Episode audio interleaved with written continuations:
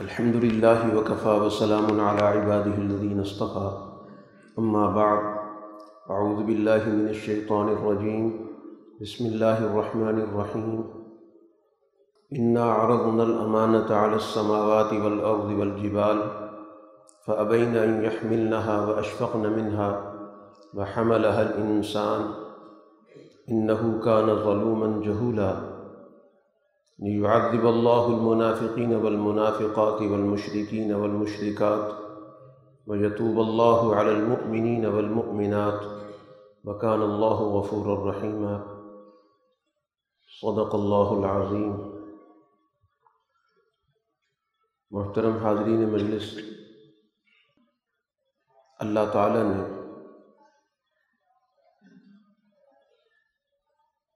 آدم علیہ الصلاۃ والسلام کو اور ان کی اولاد کو۔ اپنی تمام مخلوقات میں سب سے اعلیٰ منصب پر فائز کیے۔ اس پوری کائنات کا جو مرکزی جوہر ہے، وہ بنی نوع انسان ہے۔ جس کو اللہ نے اپنی تمام مخلوقات پر فضیلت دی۔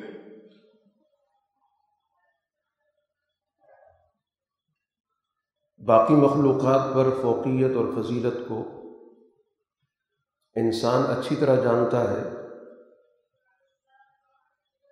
کہ جو بے جان چیزیں ہیں جن کو جمادات کہا جاتا ہے، اسی طرح نشو و نما پانے والی چیزیں جن کو نباتات کہا جاتا ہے۔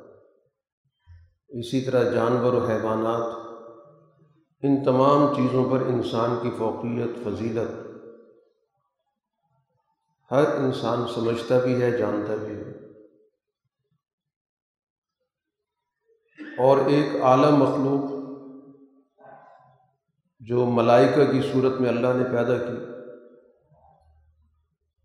وہ یقیناً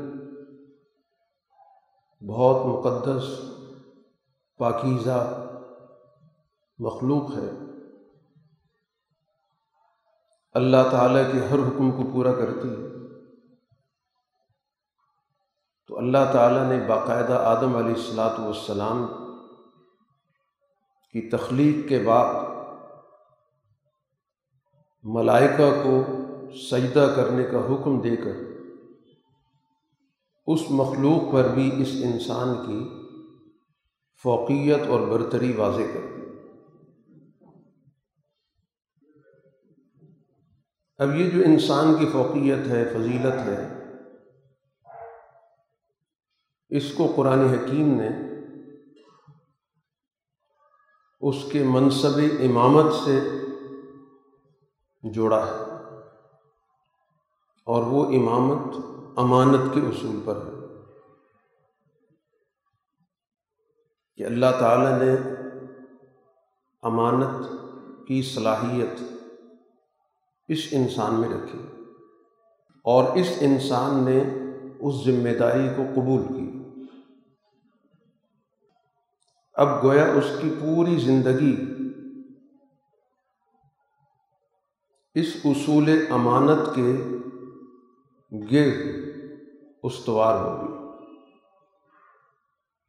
اس انسان کا جو معاشرہ ہے، اس کی بقا اور اس کی ترقی وہ امانت کے اصول پر اور جہاں پر بھی امانت کو پامال کیا جائے گا، نظر انداز کیا جائے گا، اور اس امانت کی جگہ خیانت کو لایا جائے گا، تو یہ انسان کے اپنے منصب سے گرنے کی اور زوال کی ایک واضح علامت ہو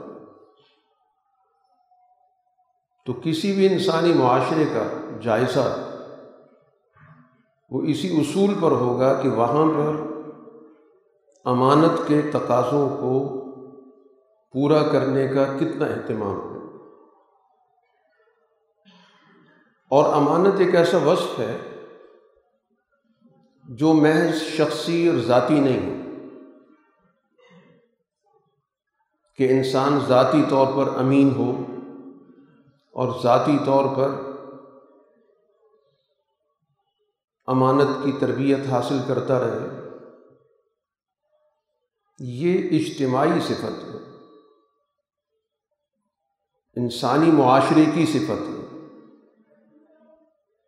کوئی بھی شخص اپنی انفرادی زندگی میں امین نہیں ہوتا۔ امین اس وقت بنتا ہے جب اس کا سوسائٹی میں اپنے جیسے انسانوں کے ساتھ تعلقات استوار ہوتے ہیں۔ جن کو ہم حقوق و فرائض کا نظام کہتے ہیں۔ تو یہ حقوق و فرائض در حقیقت اسی امانت کی تشریح ہے۔ کہ جس سوسائٹی کے اندر حقوق کا نظام قائم ہوگا تو افراد نے گویا ایک دوسرے پر اعتماد کیے۔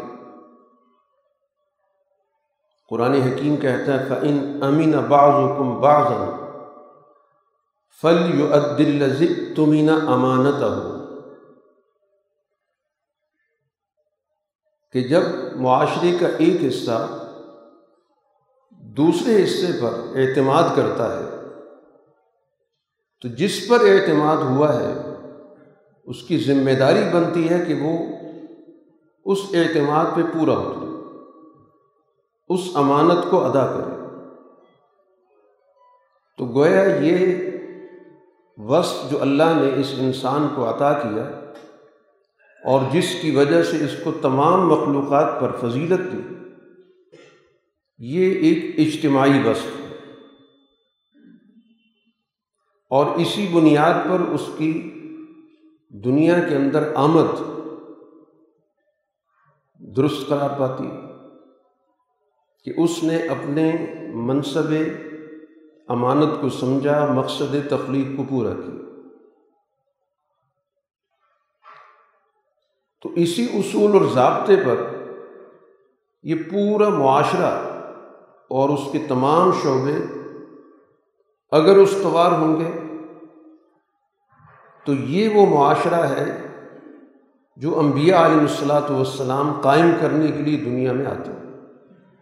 اور اس کا آغاز معاشرے کے تمام شعبوں کے حوالے سے ہوتا ہے۔ جہاں پر بھی دو افراد کا باہمی رابطہ ہوا، تعلق ہوا، تو لازمی طور پر اس تعلق کی بنیاد امانت پہ استوار کرنا ضروری ہے۔ اور جب اس کو پامال کیا جاتا ہے تو اسی کو حق تلفی کہتے ہیں۔ کہ حق ضائع کر دیا۔ امانت میں خیانت کی۔ اس لیے اللہ تعالیٰ نے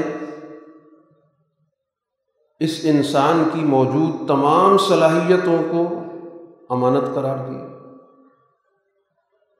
ہمارے پاس جو اپنی سب سے زیادہ قیمتی چیز ہے، وہ جان ہے۔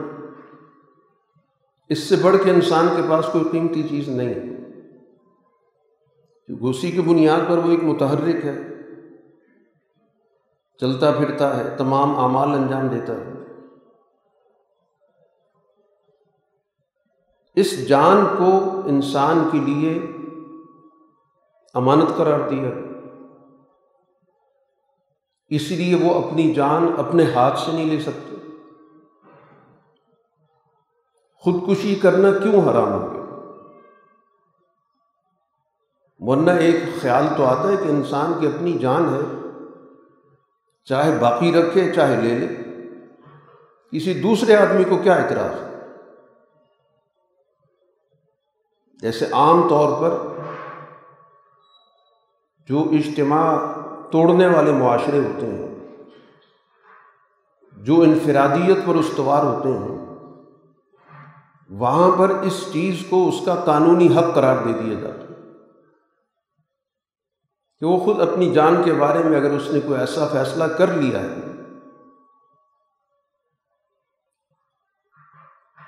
تو اس میں رکاوٹ نہیں ڈالی جاتی۔ لیکن دین اسلام نے کہا کہ نہیں، یہ جان تمہارے پاس امانت ہے۔ اللہ کی امانت ہے، معاشرے کی امانت ہے۔ اس میں تم خیانت نہیں کر سکتے۔ اسی طرح کسی کی جان نہیں لے سکتے۔ امانت تو انسان کے پاس جتنی بھی موجود صلاحیتیں یہ اس کی ذاتی اور انفرادی نہیں ہیں کہ جیسے چاہے استعمال کرے۔ ان کو امانت کا عنوان دیا ہی اس لیے گیا کہ ان کو درست طریقے سے استعمال کرنا ضروری ہے۔ بے موقع استعمال کرنا بیجا استعمال کرنا، یہ انسان کے دائرہ اختیار میں نہیں رکھا گیا۔ اس کا اس کو حق نہیں دیا گیا۔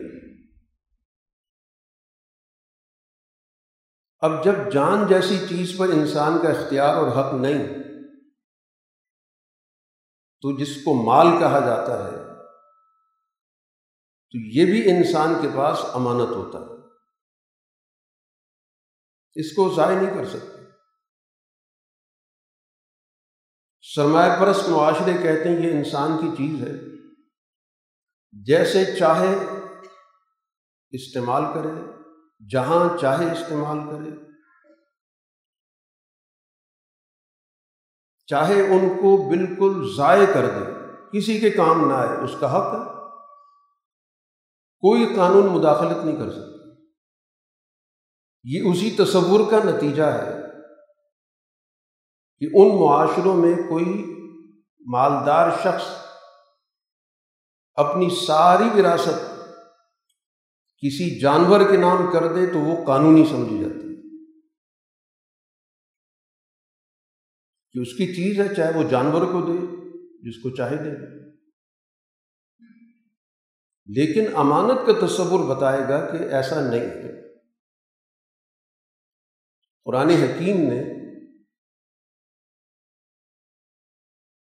انسان کے پاس جو بھی موجود مانوی صلاحیتیں ہیں، مادی صلاحیتیں ہیں، ان سب کے بارے میں یہی چیز ذہن نشین کر یہ تمہارے پاس اللہ کی عطا کردہ امانت قرآن حکیم میں ارشاد ہے وہ آتو ہوں مما دلّی آتا کم اس مال میں سے سوسائٹی کو دو جو اللہ نے تمہیں دیا اللہ نے دیا تو اس کا مطلب اللہ کی امانت ہے۔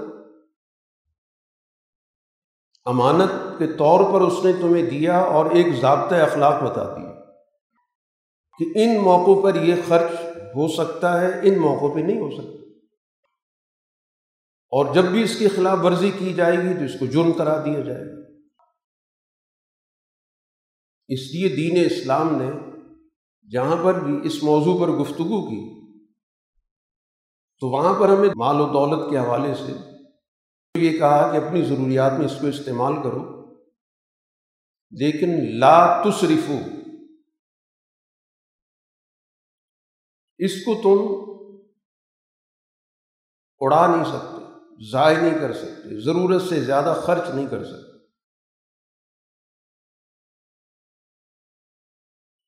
تو انفرادیت پر نظریات میں تو یہی کہا جاتا ہے کہ اس کی اپنی چیز ہے۔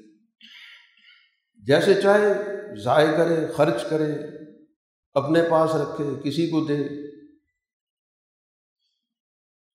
لیکن دین ان چیزوں کو نہیں مانتا، ان کو قبول نہیں کرتا۔ یہ انفرادیت کے نظریات معاشرے کو تباہ کرتے اور خاص طور پر ملکیت کے حوالے سے یہ سوچ پیدا کی جاتی ہے۔ کہ یہ انسان کی اپنی مہارت ہے، اس نے پیسے حاصل کر لی اب وہ اپنی مہارت سے حاصل کردہ اشیاء کو، اموال کو جہاں چاہے، جیسے چاہے، خرچ کرے، کسی کو اس پر کیا اعتراض؟ ہے اعتراض اصل میں یہی ہے کہ یہ مہارت اس کو کہاں سے حاصل ہوئی؟ یہ اس کی شخصی مہارت نہیں ہے۔ یہ مہارت اس کو اولاً اللہ نے عطا کی اور اس کے بعد جس سوسائٹی میں وہ رہا ہے، اس سوسائٹی نے اس کو علم دیا۔ جس خاندان میں رہا ہے، اس خاندان نے اس کی سوچ بنائی۔ اس کو ایسے مواقع دیے کہ اس نے اپنے اندر وہ مہارت پیدا کی، اس میں اضافہ کیا۔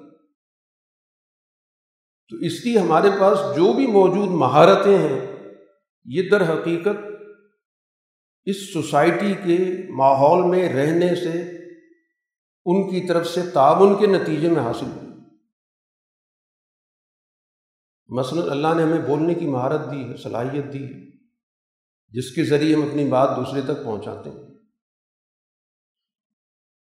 یہ مہارت کیسے ملے گی کہ وہ ایک انسانی ماحول میں رہا۔ اور اس کو مختلف آوازیں سنائی دیں۔ اس کو اس موقع پر بولنے کی طرف آمادہ کیا گیا، ترغیب دی گئی، کوشش کی گئی۔ ورنہ یہی انسان اگر انسانی ماحول میں نہ ہوتا، کسی ایسی جگہ پر اس کو رکھا جائے جہاں پر کوئی انسانی آواز نہ سنے چند سالوں کے بعد آپ اس سے کوئی گفتگو کرنا چاہیں یا اس کی گفتگو سننا چاہیں، ناممکن ہے۔ حالانکہ انسان اسی طرح کا ہے۔ وجہ کیا ہے کہ اس کو معاشرت نہیں ملی، سوسائٹی نہیں ملی۔ جس سوسائٹی کے اندر رہ کر اس کی وہ مہارت ترقی کرتی۔ تو یہ تو ایک ابتدائی سی مثال ہے۔ اسی مثال کی روشنی میں آپ تمام چیزوں کا جائزہ لیتے ہیں۔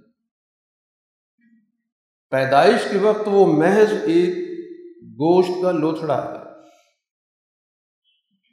اس کے اندر یہ صلاحیتیں کس طرح پروان چڑھی کس طرح وہ ایک مکمل صلاحیتوں کے ساتھ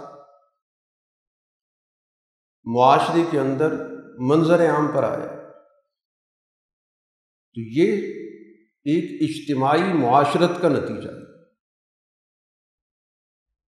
اس لیے قرآن حکیم توجہ دلاتا ہے کہ جو کچھ تمہارے پاس ہے، یہ امانت کے طور ان نسمہ ولبسارا ولفعاد کلو الا کا کانا مسقولہ یہ سننے کی صلاحیت، دیکھنے کی صلاحیت، یہ غور و فکر کی صلاحیت، ان تمام صلاحیتوں کو ذمہ دار قرار دیا اور ذمہ داری کا مطلب یہی ہے کہ اس سے باز پرس ہوگی۔ ان کا درست استعمال قابل تحسین ہوگا، غلط استعمال پر اس سے پوچھ گچھ ہوگی۔ تو پوچھ گچھ ظاہر اسی وجہ سے ہو رہی ہے کہ اس کے پاس موجود جتنی بھی صلاحیتیں کسی بھی شکل میں، علمی شکل میں ہو مانوی شکل میں ہو، مادی شکل میں ہو، اخلاقی شکل میں ہو، یہ تمام کی تمام چیزیں اس کے پاس سوسائٹی کی امانت تو قرآن حکیم نے جب کہا وہ آتو ہوں ممار اللہ الزی آتا کم اس مال میں سے دو جو اللہ نے تمہیں دیا یعنی دینے کے باوجود اللہ نے اس کو اپنا ہی قرار دیا۔ یہ امانت ہے، تمہارے پاس ایک امانت رکھی گئی۔ اور امانت جتنے عرصے بھی رہے، اس کی حیثیت نہیں بدلتی۔ اس کو جب بھی آپ غلط استعمال کریں گے، خیانت ہوگی۔ تو دین نے اپنا پورا جو معاشرہ کھڑا کیا ہے، وہ اسی اصول پر کیا۔ کہ افراد کے باہمی تعلقات جو بھی ہیں، جس شکل میں بھی ہیں۔ یہ سب کے سب اسی اصول پر کھڑے ہوتے ہیں۔ اور اسی وجہ سے قرآن حکیم نے کہا، ان اللہ یا مرکم انت عد الامانات الا اہلہا کہ اللہ تعالیٰ حکم دیتا ہے کہ یہ امانتیں ان کے اہل افراد کے سپرد کرو۔ اور یہ جو امانت کا لفظ ہے، بہت وسیع ہے۔ صرف کوئی پیسے کا نام امانت نہیں ہے۔ صرف رقم کا نام امانت نہیں ہے۔ ہم جو کچھ کہتے ہیں جو کچھ بیان کرتے ہیں، جو کچھ لکھتے ہیں، جو کچھ لین دین کرتے ہیں، جو بھی ہماری معاشرتی، معاشی، سیاسی اور اجتماعی زندگی کی باقی جتنی بھی پہلو ہیں، وہ تمام کے تمام اسی بنیاد پر ترقی کرتے اور جہاں پر بھی اس اصول کو نظر انداز کیا جاتا ہے تو وہیں پر زوال ہوتا ہے۔ اسی کو انسان کا انحطاط کہا جاتا ہے کہ انسان اپنے اس منصب سے گر گئے جس منصب پر اس کو فائز کیا جاتا اس لیے رسول اللہ صلی اللہ علیہ وسلم نے ایمان لانے والوں کو انسانی زندگی کے تمام پہلوؤں کے حوالے سے رہنمائی حتیٰ کہ کہا کہ دیکھو، اگر چند افراد اپنی ایک علیحدہ مجلس میں بیٹھے چاہے وہ دو افراد کی مجلس ہی ہو۔ اب اس مجلس میں جو گفتگو ہو رہی، وہ بھی امانت ہے۔ کیونکہ ایک آدمی دوسروں کے ساتھ ان پر اعتماد کر کے ایک بات کر رہا ہے اب یہ گفتگو جو بھی ہے، جس موضوع کی بھی ہے، یہ امانت ہے تا وقت ہے کہ تمام افراد اس پہ اتفاق نہ کریں۔ کہ ہاں یہ گفتگو باہر کی جا سکتی؟ حتیٰ کہ رسول اللہ صلی اللہ علیہ وسلم نے فرمایا کہ ایک شخص دوسرے سے بات کرتے ہوئے ادھر ادھر دیکھتا ہے۔ تو گویا دوسرے آدمی پر اس نے لازم کر دیا کہ اب وہ ہونے والی گفتگو کہیں بھی بیان نہ کرے۔ کیونکہ اس کا یہ انداز بتا رہا ہے کہ وہ کسی اور کو یہ بات نہیں کہنا چاہتا۔ اب آپ اندازہ کریں کہ یہ بظاہر ایک چھوٹی سی بات ہے کہ دو آدمی ایک بات کر رہے ہیں۔ یہاں سے وہ امانت کا تصور شروع ہوتا ہے اور اس کا دائرہ پھر پھیلتا جاتا ہے، پھیلتا جاتا ہے، پوری سوسائٹی اس میں آتی ہے۔ حتیٰ کہ وہ سیاست کا جو نظم ہے، اس کو بھی اسی عنوان سے تعبیر کیا جس کے پاس اختیارات ہیں، تو یہ اس کے پاس امانت ہے۔ یہ اس طرح کے اختیارات نہیں ہیں جس کو ہم کہتے ہیں سیاہ سفید کا مالک ہے۔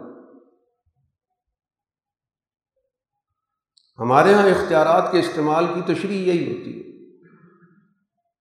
کہ کوئی شخص جب تک ان اختیارات کو غلط استعمال نہیں کرتا، اس وقت تک سمجھا جاتا ہے کہ یہ آدمی با اختیار نہیں ہے۔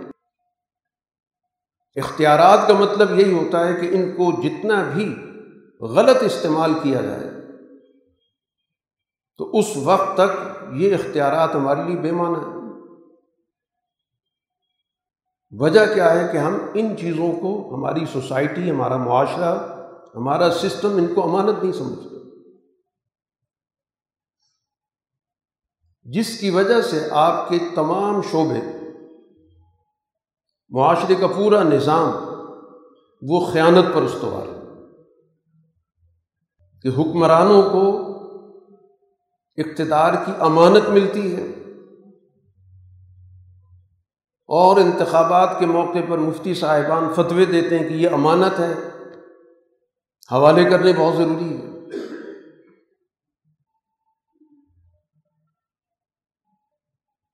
امانت حوالے اس کو کی جاتی جو اہل ہوتا ہے۔ اگر سوسائٹی کے اندر نااہل لوگ ہوں، ان کو امانت سونپنا سب سے بڑی بدیانتی ہے۔ اب جب ان کو آپ نے اپنی امانت سونپ دی، تو اس کے بعد پھر وہ بے لگام اختیارات کے حامل ہو جاتے اس لیے آپ کا جب بھی کوئی اقتدار ختم ہوتا ہے، تو ایک بہت بڑی خیانت کی کہانی پر ختم ہوتا ہے۔ اور یہ آپ کی روایت دہرائی جاتی رہتی ہے۔ تو ہم دو تین روپے کو تو امانت کے طور پر گفتگو کرتے ہیں۔ لیکن سوسائٹی کے وسائل پر جن کو اختیارات حاصل ہوتے ہیں، ان کے امانت کا کوئی تصور نہیں ہوتا۔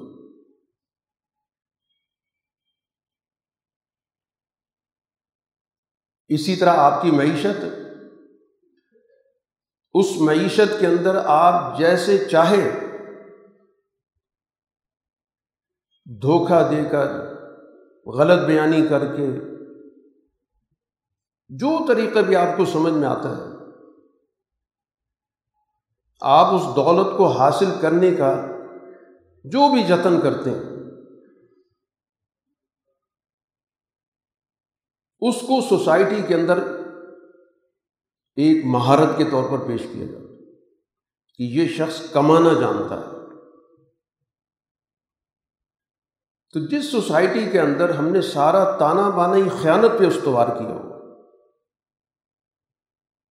کہ ہر فرد دوسرے کے ساتھ، اپنے اختیارات کے ساتھ، اپنی مہارتوں کے ساتھ خیانت کا مرتکب ہوتا ہے، تو پھر اس سوسائٹی کے اندر، اس کی رگوں کے اندر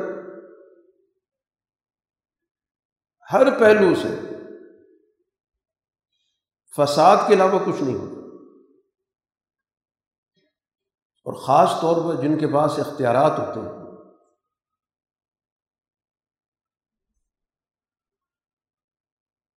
قرآن حکیم ذکر کرتا ہے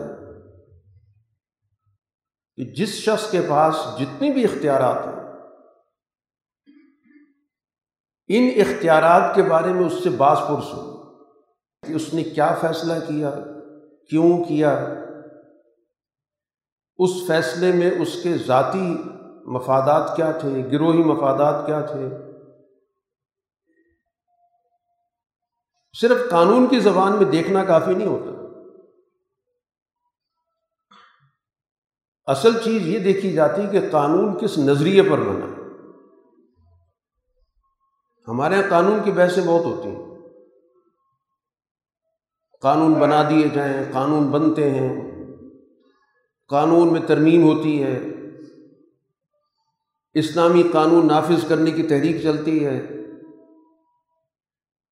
لیکن قوانین جس نظریے پر استوار ہوتے ہیں، اس کا کوئی ذکر نہیں ہوتا۔ اب کہنے کو تو کہہ دیا گیا کہ پاکستان میں نظریاتی کونسل نے تمام قوانین کا جائزہ لے لیا اور اس کی رائے میں پاکستان میں تمام قوانین درست اسلامی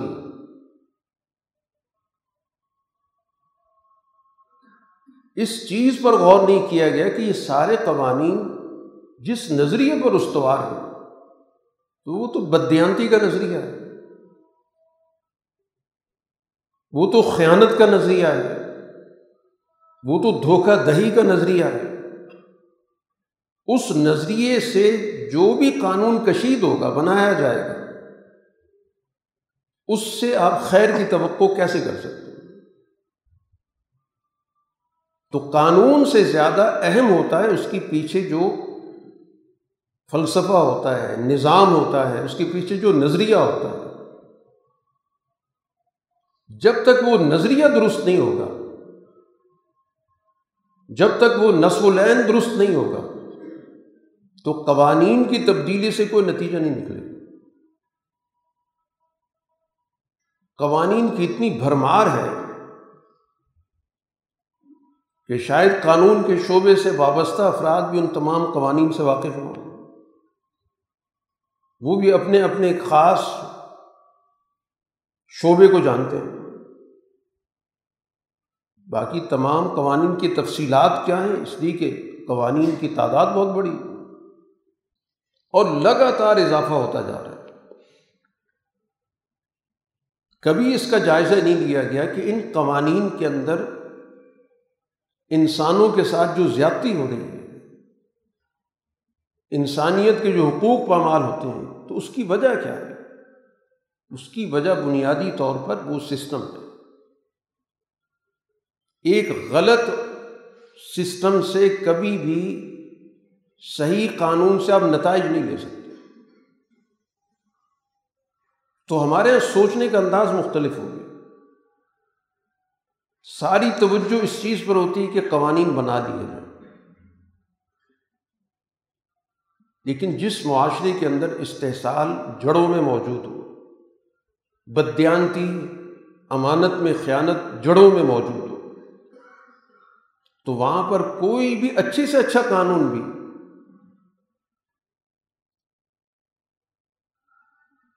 سوسائٹی کو فائدہ نہیں پہنچائے گا بلکہ اس سوسائٹی کے اندر وہ قوانین مزید جبر پیدا کریں۔ گے جیسے ہمارے یہاں اسلامی بینکاری کا ایک عمل چلا۔ بہت سارے بینک ہیں اسلامی بینکنگ کرتے۔ ہیں اس میں تو پوری توجہ دی گئی کہ قانون کی شکل بدلی جائے۔ لیکن اس چیز پہ غور نہیں کیا گیا کہ بینکنگ سیکٹر کس بنیاد پہ بنتا ہے۔ اس کی پیچھے فلاسفی کیا ہے۔ اس کے ذریعے معاشرے کے اندر کس طرح کا ایک استحصالی نظام پیدا کیا گیا۔ محض پیسوں کی جگہ پر اشیاء کو رکھ دینا۔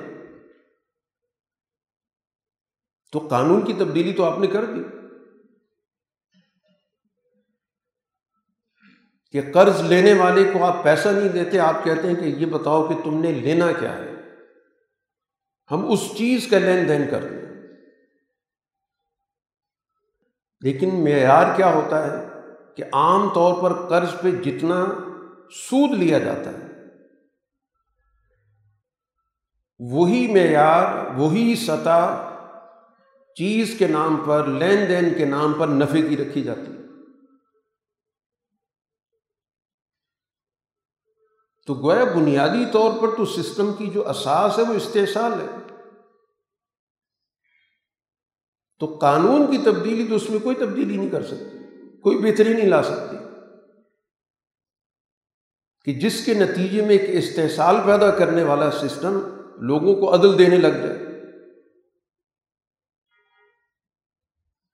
تو اس وجہ سے سمجھنے کی چیز ہے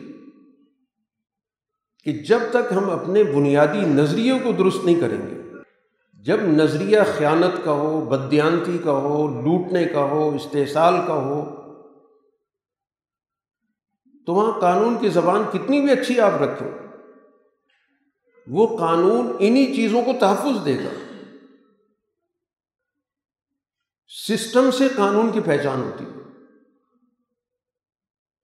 تو ہمارے بنیادی سسٹم کو خیانت کے اصول پر جب استوار کیا گیا، بدیانتی پہ استوار کیا گیا، لوٹ مار پہ استوار کیا گیا، حقوق کی پامالی پر استوار کیا گیا،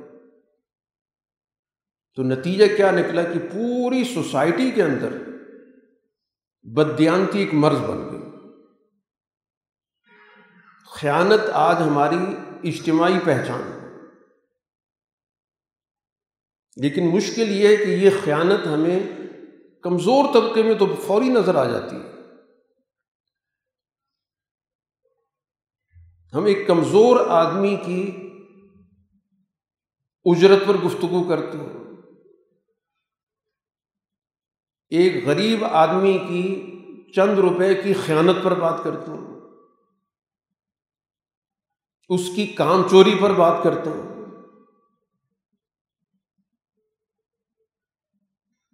لیکن اس سسٹم کو ان اصولوں پر جو استوار کرنے والے بڑے بڑے مگر مچھ ہیں وہ سوسائٹی کے اندر معززین سمجھے جاتے ہیں۔ آج معززین کا جو لفظ ہے اصل میں انہی لوگوں کے لیے استعمال ہوتا ہے جو خیانت کے اندر بہت بڑا اعزاز رکھتے ہیں۔ جو بدیانتی کا بہت بڑا اعزاز رکھتے ہیں جنہوں نے ہر چیز کا مفہوم ہی بدل کے رکھا۔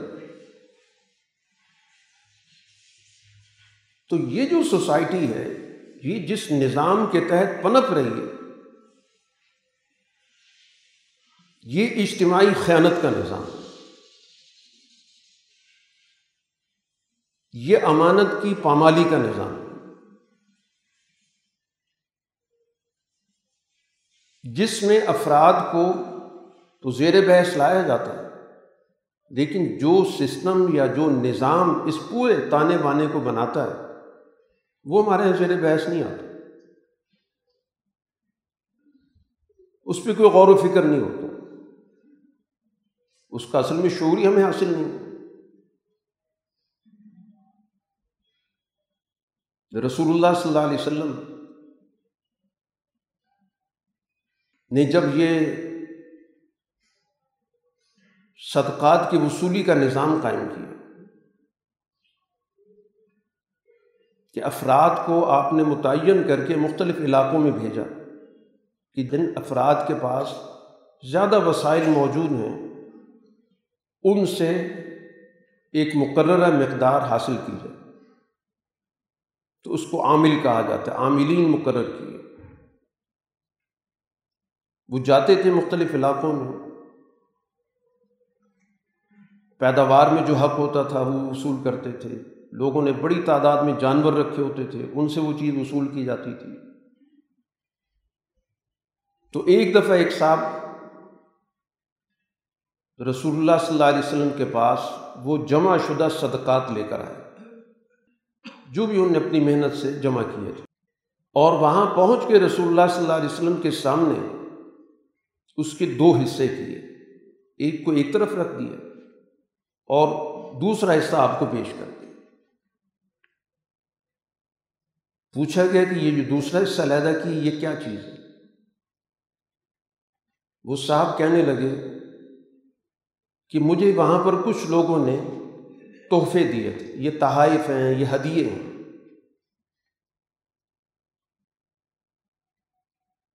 تو رسول اللہ صلی اللہ علیہ وسلم نے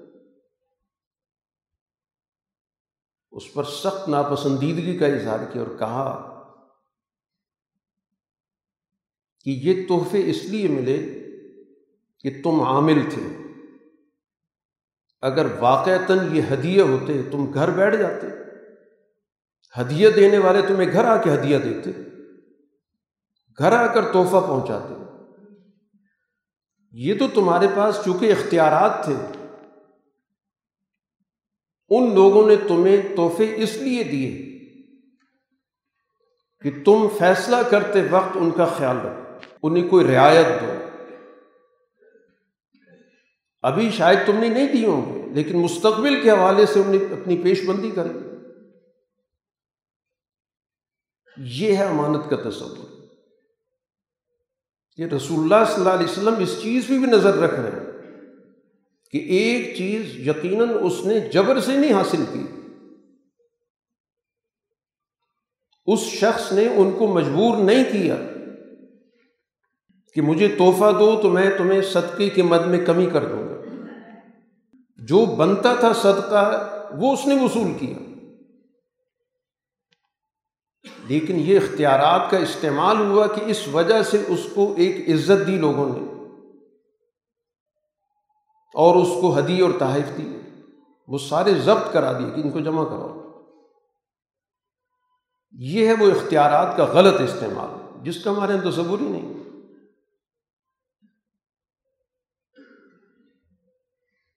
کہ ایک شخص اپنے اختیارات کا غلط استعمال کرتا ہے۔ اور اپنے ذرائع سے بڑھ کر اپنی زندگی بسر کر رہا ہے جو اس کے ذرائع آمدن ہیں، اس کے مقابلے میں اس کی زندگی جس طرح گزر رہی ہے، وہ اس سے کہیں آگے کی ہے۔ تو اگر اس سے یہ سوال کیا جائے کہ تم ثابت کرو کہ تم نے اپنے ذرائع سے بڑھ کر یہ زندگی کی سہولیات کہاں سے حاصل کی؟ تو یہاں بڑا واضح سا سوال ہے کہ آپ کے پاس ذرائع تو محدود ہیں اور آپ کا معیاری زندگی ان وسائل کے مقابلے میں کہیں بڑا ہوا ہے۔ تو ان ذرائع سے یہ معیار تو پیدا ہی نہیں ہوتا۔ تو بتاؤ یہ کون سے ذرائع استعمال ہوئے؟ تو یہ سوال کرنا غیر اسلامی کیسے ہو دوسری طرف ہم تاریخی طور پر جب ذکر کرتے ہیں اس عمر فاروق رضی اللہ تعالیٰ عنہ کا، کہ خطبہ دیتے وقت ان کے جسم پر دو چادریں تھیں۔ تو جب خطبے کے لیے کھڑے ہوئے اور کا اسماؤ واطی بات سنو، بات مانو تو ایک دیہاتی کھڑے ہو کر کہتا ہے کہ نہیں، نہ ہم سنیں گے، نہ مانیں گے، پہلے تو ایک بات تو بتاؤ کہ یہ دو چادریں آپ کے پاس کیسے آ گئیں؟ جب سب کو ایک ایک چادر تقسیم ہوئی تھی۔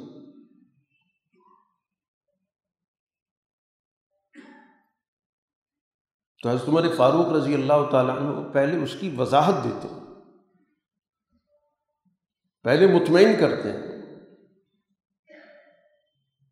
اور اپنے بیٹے عبداللہ بن عمر سے کہتے ہیں کہ تم اس کا جواب دو۔ عبداللہ بن عمر کھڑے ہو کر کہتے ہیں کہ مجھے بھی ایک چادر ملی تھی اور والد صاحب کو بھی ایک چادر ملی تھی۔ میں نے اپنی چادر اپنے والد صاحب کو ہدیہ کی۔ تقسیم میں خیانت نہیں ہوئی۔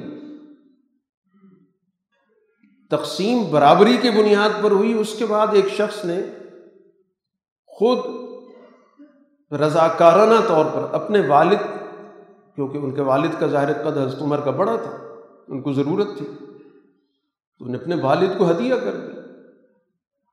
تو اس کے بعد اس شخص نے کہا کہ اب ہم آپ کی بات سنیں گے بھی اور مانیں گے بھی۔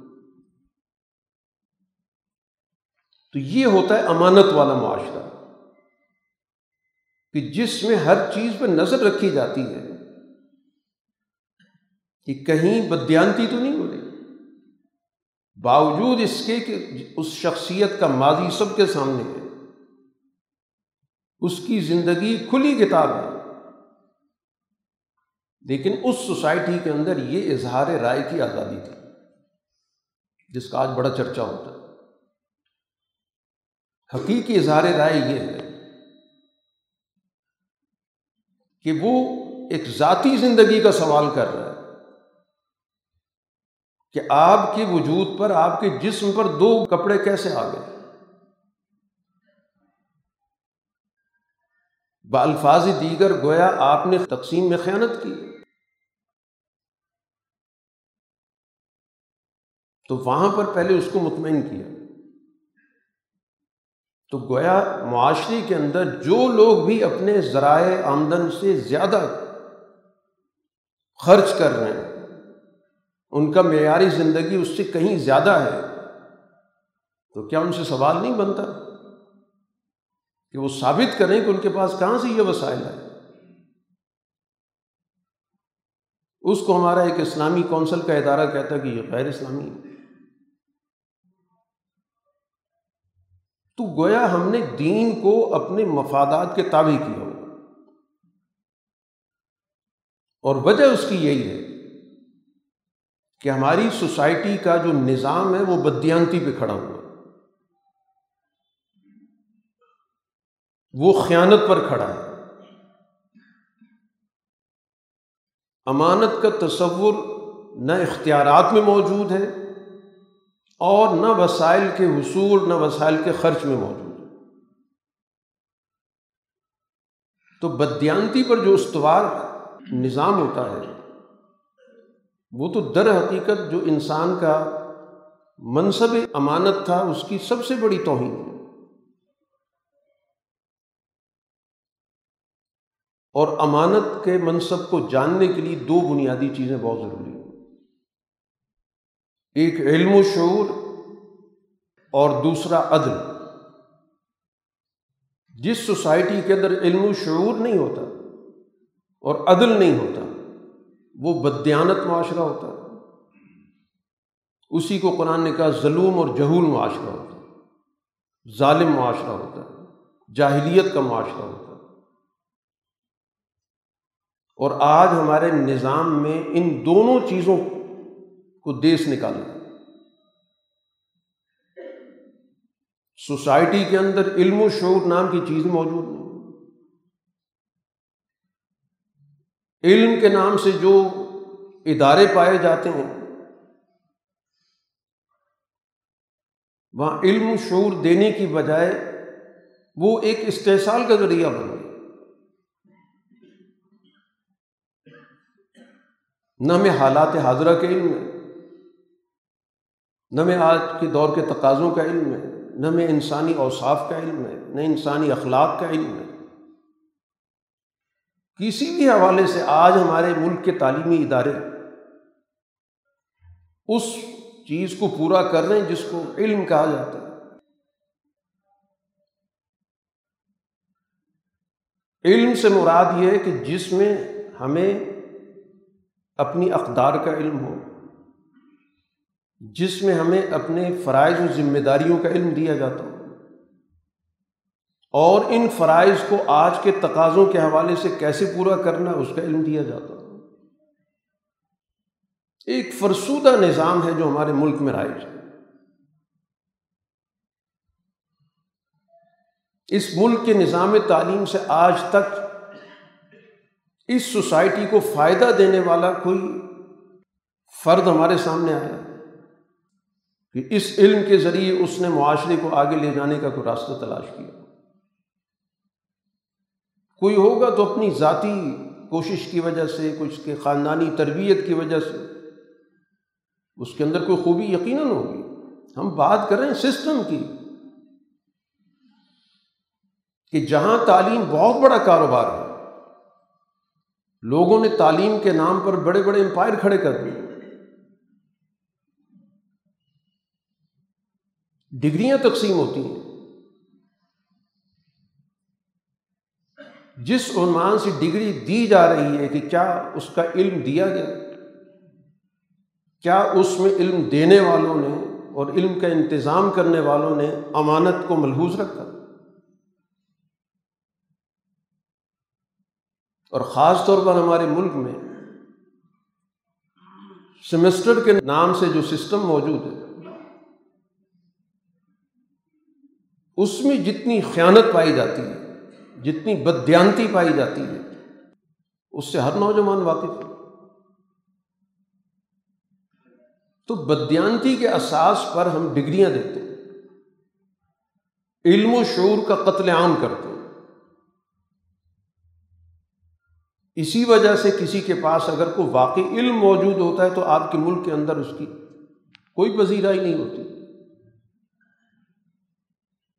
وہ اپنے اس علم کے لیے باہر جانے پہ مجبور کر دیا جاتا ہے۔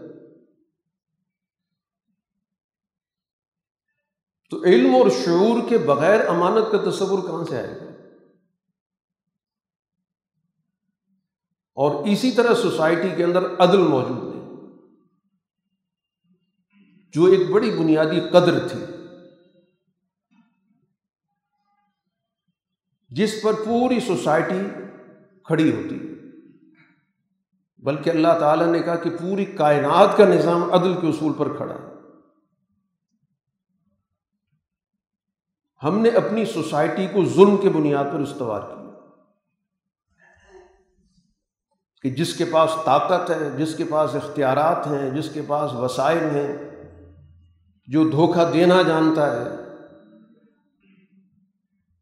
سوسائٹی اس کی ہے، نظام اس کا ہے، عدالت اس کی ہے، قانون اس کا ہے۔ تو اس سوسائٹی کے اندر بدیانتی کے علاوہ اور کیا ہوگا؟ تو آج ضرورت اسی چیز کی ہے کہ ہم اس انفرادی سوچ سے نکل کر اجتماعی سوچ کی طرف آئیں۔ ہم انفرادی موضوعات پہ تو بہت گفتگو کرتے ہیں۔ ہمیں انفرادی طور پہ کوئی نقصان ہو جائے، موضوع ہوتا ہے۔ لیکن اس میں ہم غور نہیں کرتے کہ یہ جو کچھ بھی ہمیں سوسائٹی کے اندر بدیانتی نظر آتی ہے، خیانت نظر آتی ہے، حقوق کی پامالی نظر آتی ہے۔ ان کو پیدا کرنے والا ایک باقاعدہ ایک نظام ہے جو خیانت کو پروان چڑھاتا ہے۔ جو بدیانتی کو باقاعدہ ترقی دیتا ہے، جو اس بنیاد پر حکمرانی کا تعین کرتا ہے۔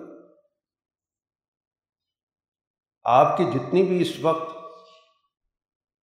قانون ساز ادارے کے اندر لوگ موجود ہیں وہ کس بنیاد پر اس ایوان میں پہنچے؟ اس لیے کہ وہ خیانت کرنا جانتے ہیں، بدیانتی کرنا جانتے ہیں، ہیرا پھیری کے ماہر ہیں۔ وہ لوگوں کی نظروں میں دھول جھونکنے کے ماہر ہیں۔ جن کو ہم نے ایک عنوان دے دیا کہ یہ وہ لوگ ہیں کہ جو ہمیشہ جیتتے ہیں۔ یہ الیکٹیبل وہ الیکٹیبل اس لیے نہیں بنے کہ ان کے پاس علم ہے. یا وہ سوسائٹی کے اندر انسانی حقوق کی جد و جہد کرتے ہیں. اس بنیاد پر نہیں ہے کہ وہ سوسائٹی کے لیے قربانی دیتے ہیں. وہ اس بنیاد پر ہے کہ وہ سوسائٹی کو زیادہ سے زیادہ لوٹنے کے ماہر ہیں. ان کے آبا و اجداد نے ماضی میں غلامی کے نظام کو قائم رکھنے میں کردار ادا کیا اور اس غلامی کے نظام کو آج کے دور تک گھسیٹنے والے وہی لوگ۔ تو جس سوسائٹی کے اندر علم و شور اور عدل کی اقدار پامال کر دی جائے، تو وہ سوسائٹی مجموعہ خیانت ہوتی۔ ہے ہم ایک خائن سوسائٹی کے شہری ہیں۔ ہم ایک بدیانت نظام کے ماتحت رہتے ہیں۔ اور یہ ہماری نفسیات کا مستقل حصہ بنا دیا ہم اس کو قبول کر چکے ہیں کہ جو بھی سسٹم چلائے گا، سسٹم میں آئے گا، لازمی طور پر اس کو خائن ہونا چاہیے۔ یہ ہمارا معیار بن چکا ہے کہ جو اپنے لیے کمانا نہیں جانتا وہ دوسروں کے لیے کیا کرے گا؟ جو اپنے لیے کچھ نہیں کر سکا وہ دوسروں کے لیے کیا کرے گا؟ یہ سوسائٹی کے اندر باقاعدہ آپ کے یہاں محاورے استعمال ہوتے ہیں۔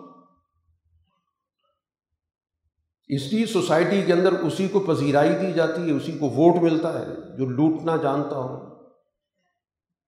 خیانت کرنا جانتا ہو، ہیرا پھیری جانتا ہو،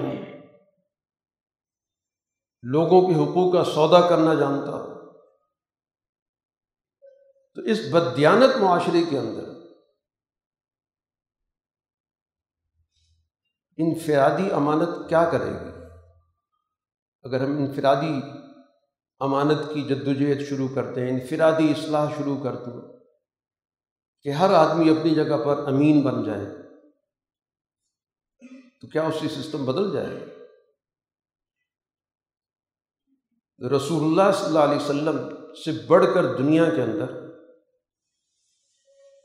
کوئی امین شخصیت نہیں آئی اور نہ آئے گی۔ چالیس سال تک وہ امین شخصیت اس سوسائٹی میں رہی۔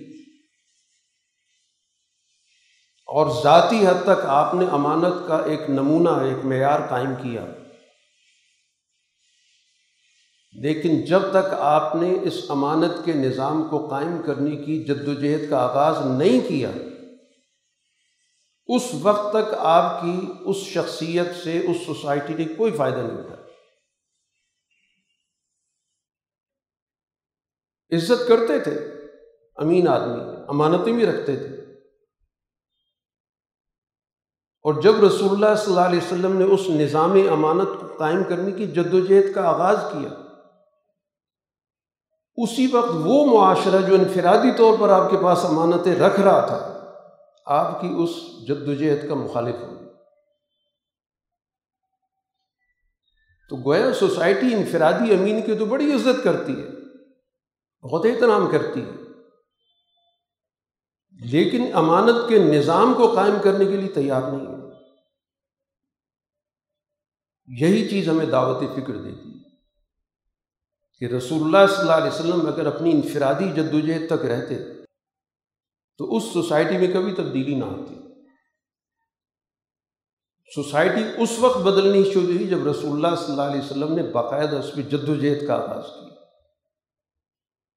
اس دور کے بدیانتوں کے مقابلے پر آپ نے اس سوسائٹی کے اندر امانت کے اصول متعارف کرائے، اس پر اجتماعیت قائم کی، اس پر تربیت کی اور اس تربیت یافتہ جماعت کے ذریعے آپ نے اس سوسائٹی کو بدلا اور خائنوں کو اور بدیانتوں کو سسٹم سے نکالا۔ تو یہ ہمیں بہت بڑا دھوکہ دیا جاتا ہے کہ آپ انفرادی طور پر ٹھیک ہو جائیں۔ تو سب کچھ ٹھیک ہو جائے۔ گا یہ تو رسول اللہ صلی اللہ علیہ وسلم کی سیرت کے اندر کوئی پیغام موجود نہیں۔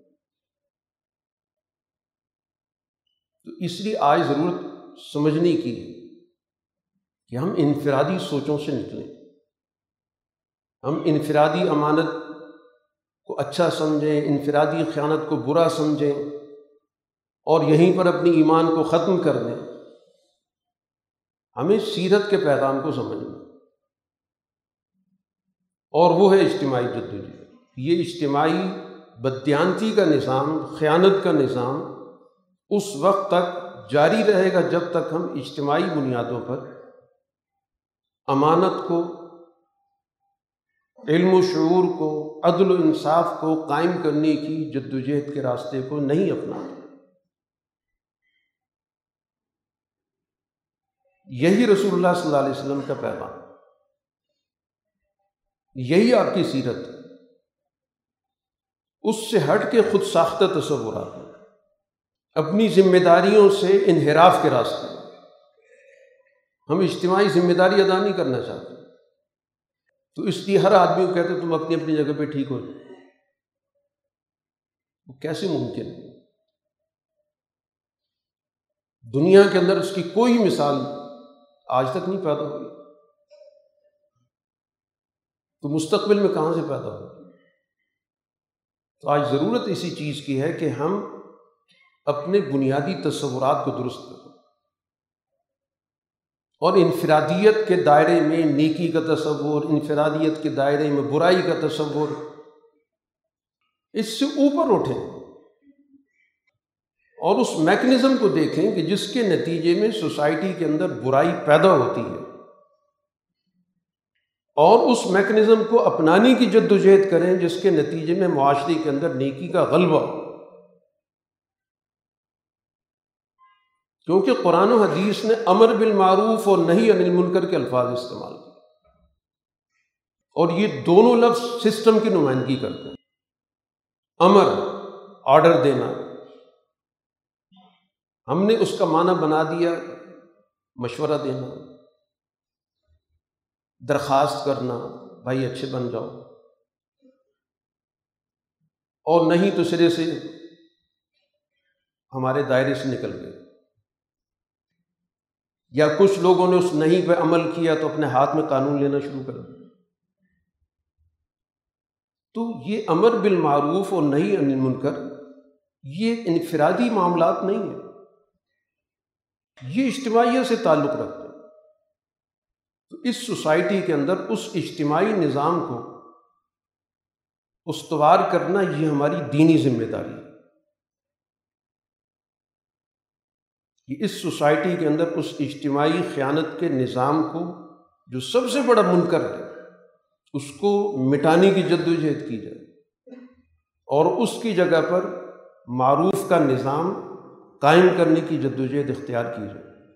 اللہ تعالیٰ ہمیں درست فکر کی رہنمائی عطا کرے اور اس کے مطابق اپنے آپ کو تربیت میں لانے کی اپنے آپ کو اس تربیت کے مطابق منظم کرنے کی توفیق عطا فرمائے۔ واخر دعوانا الحمد للہ رب العالمین۔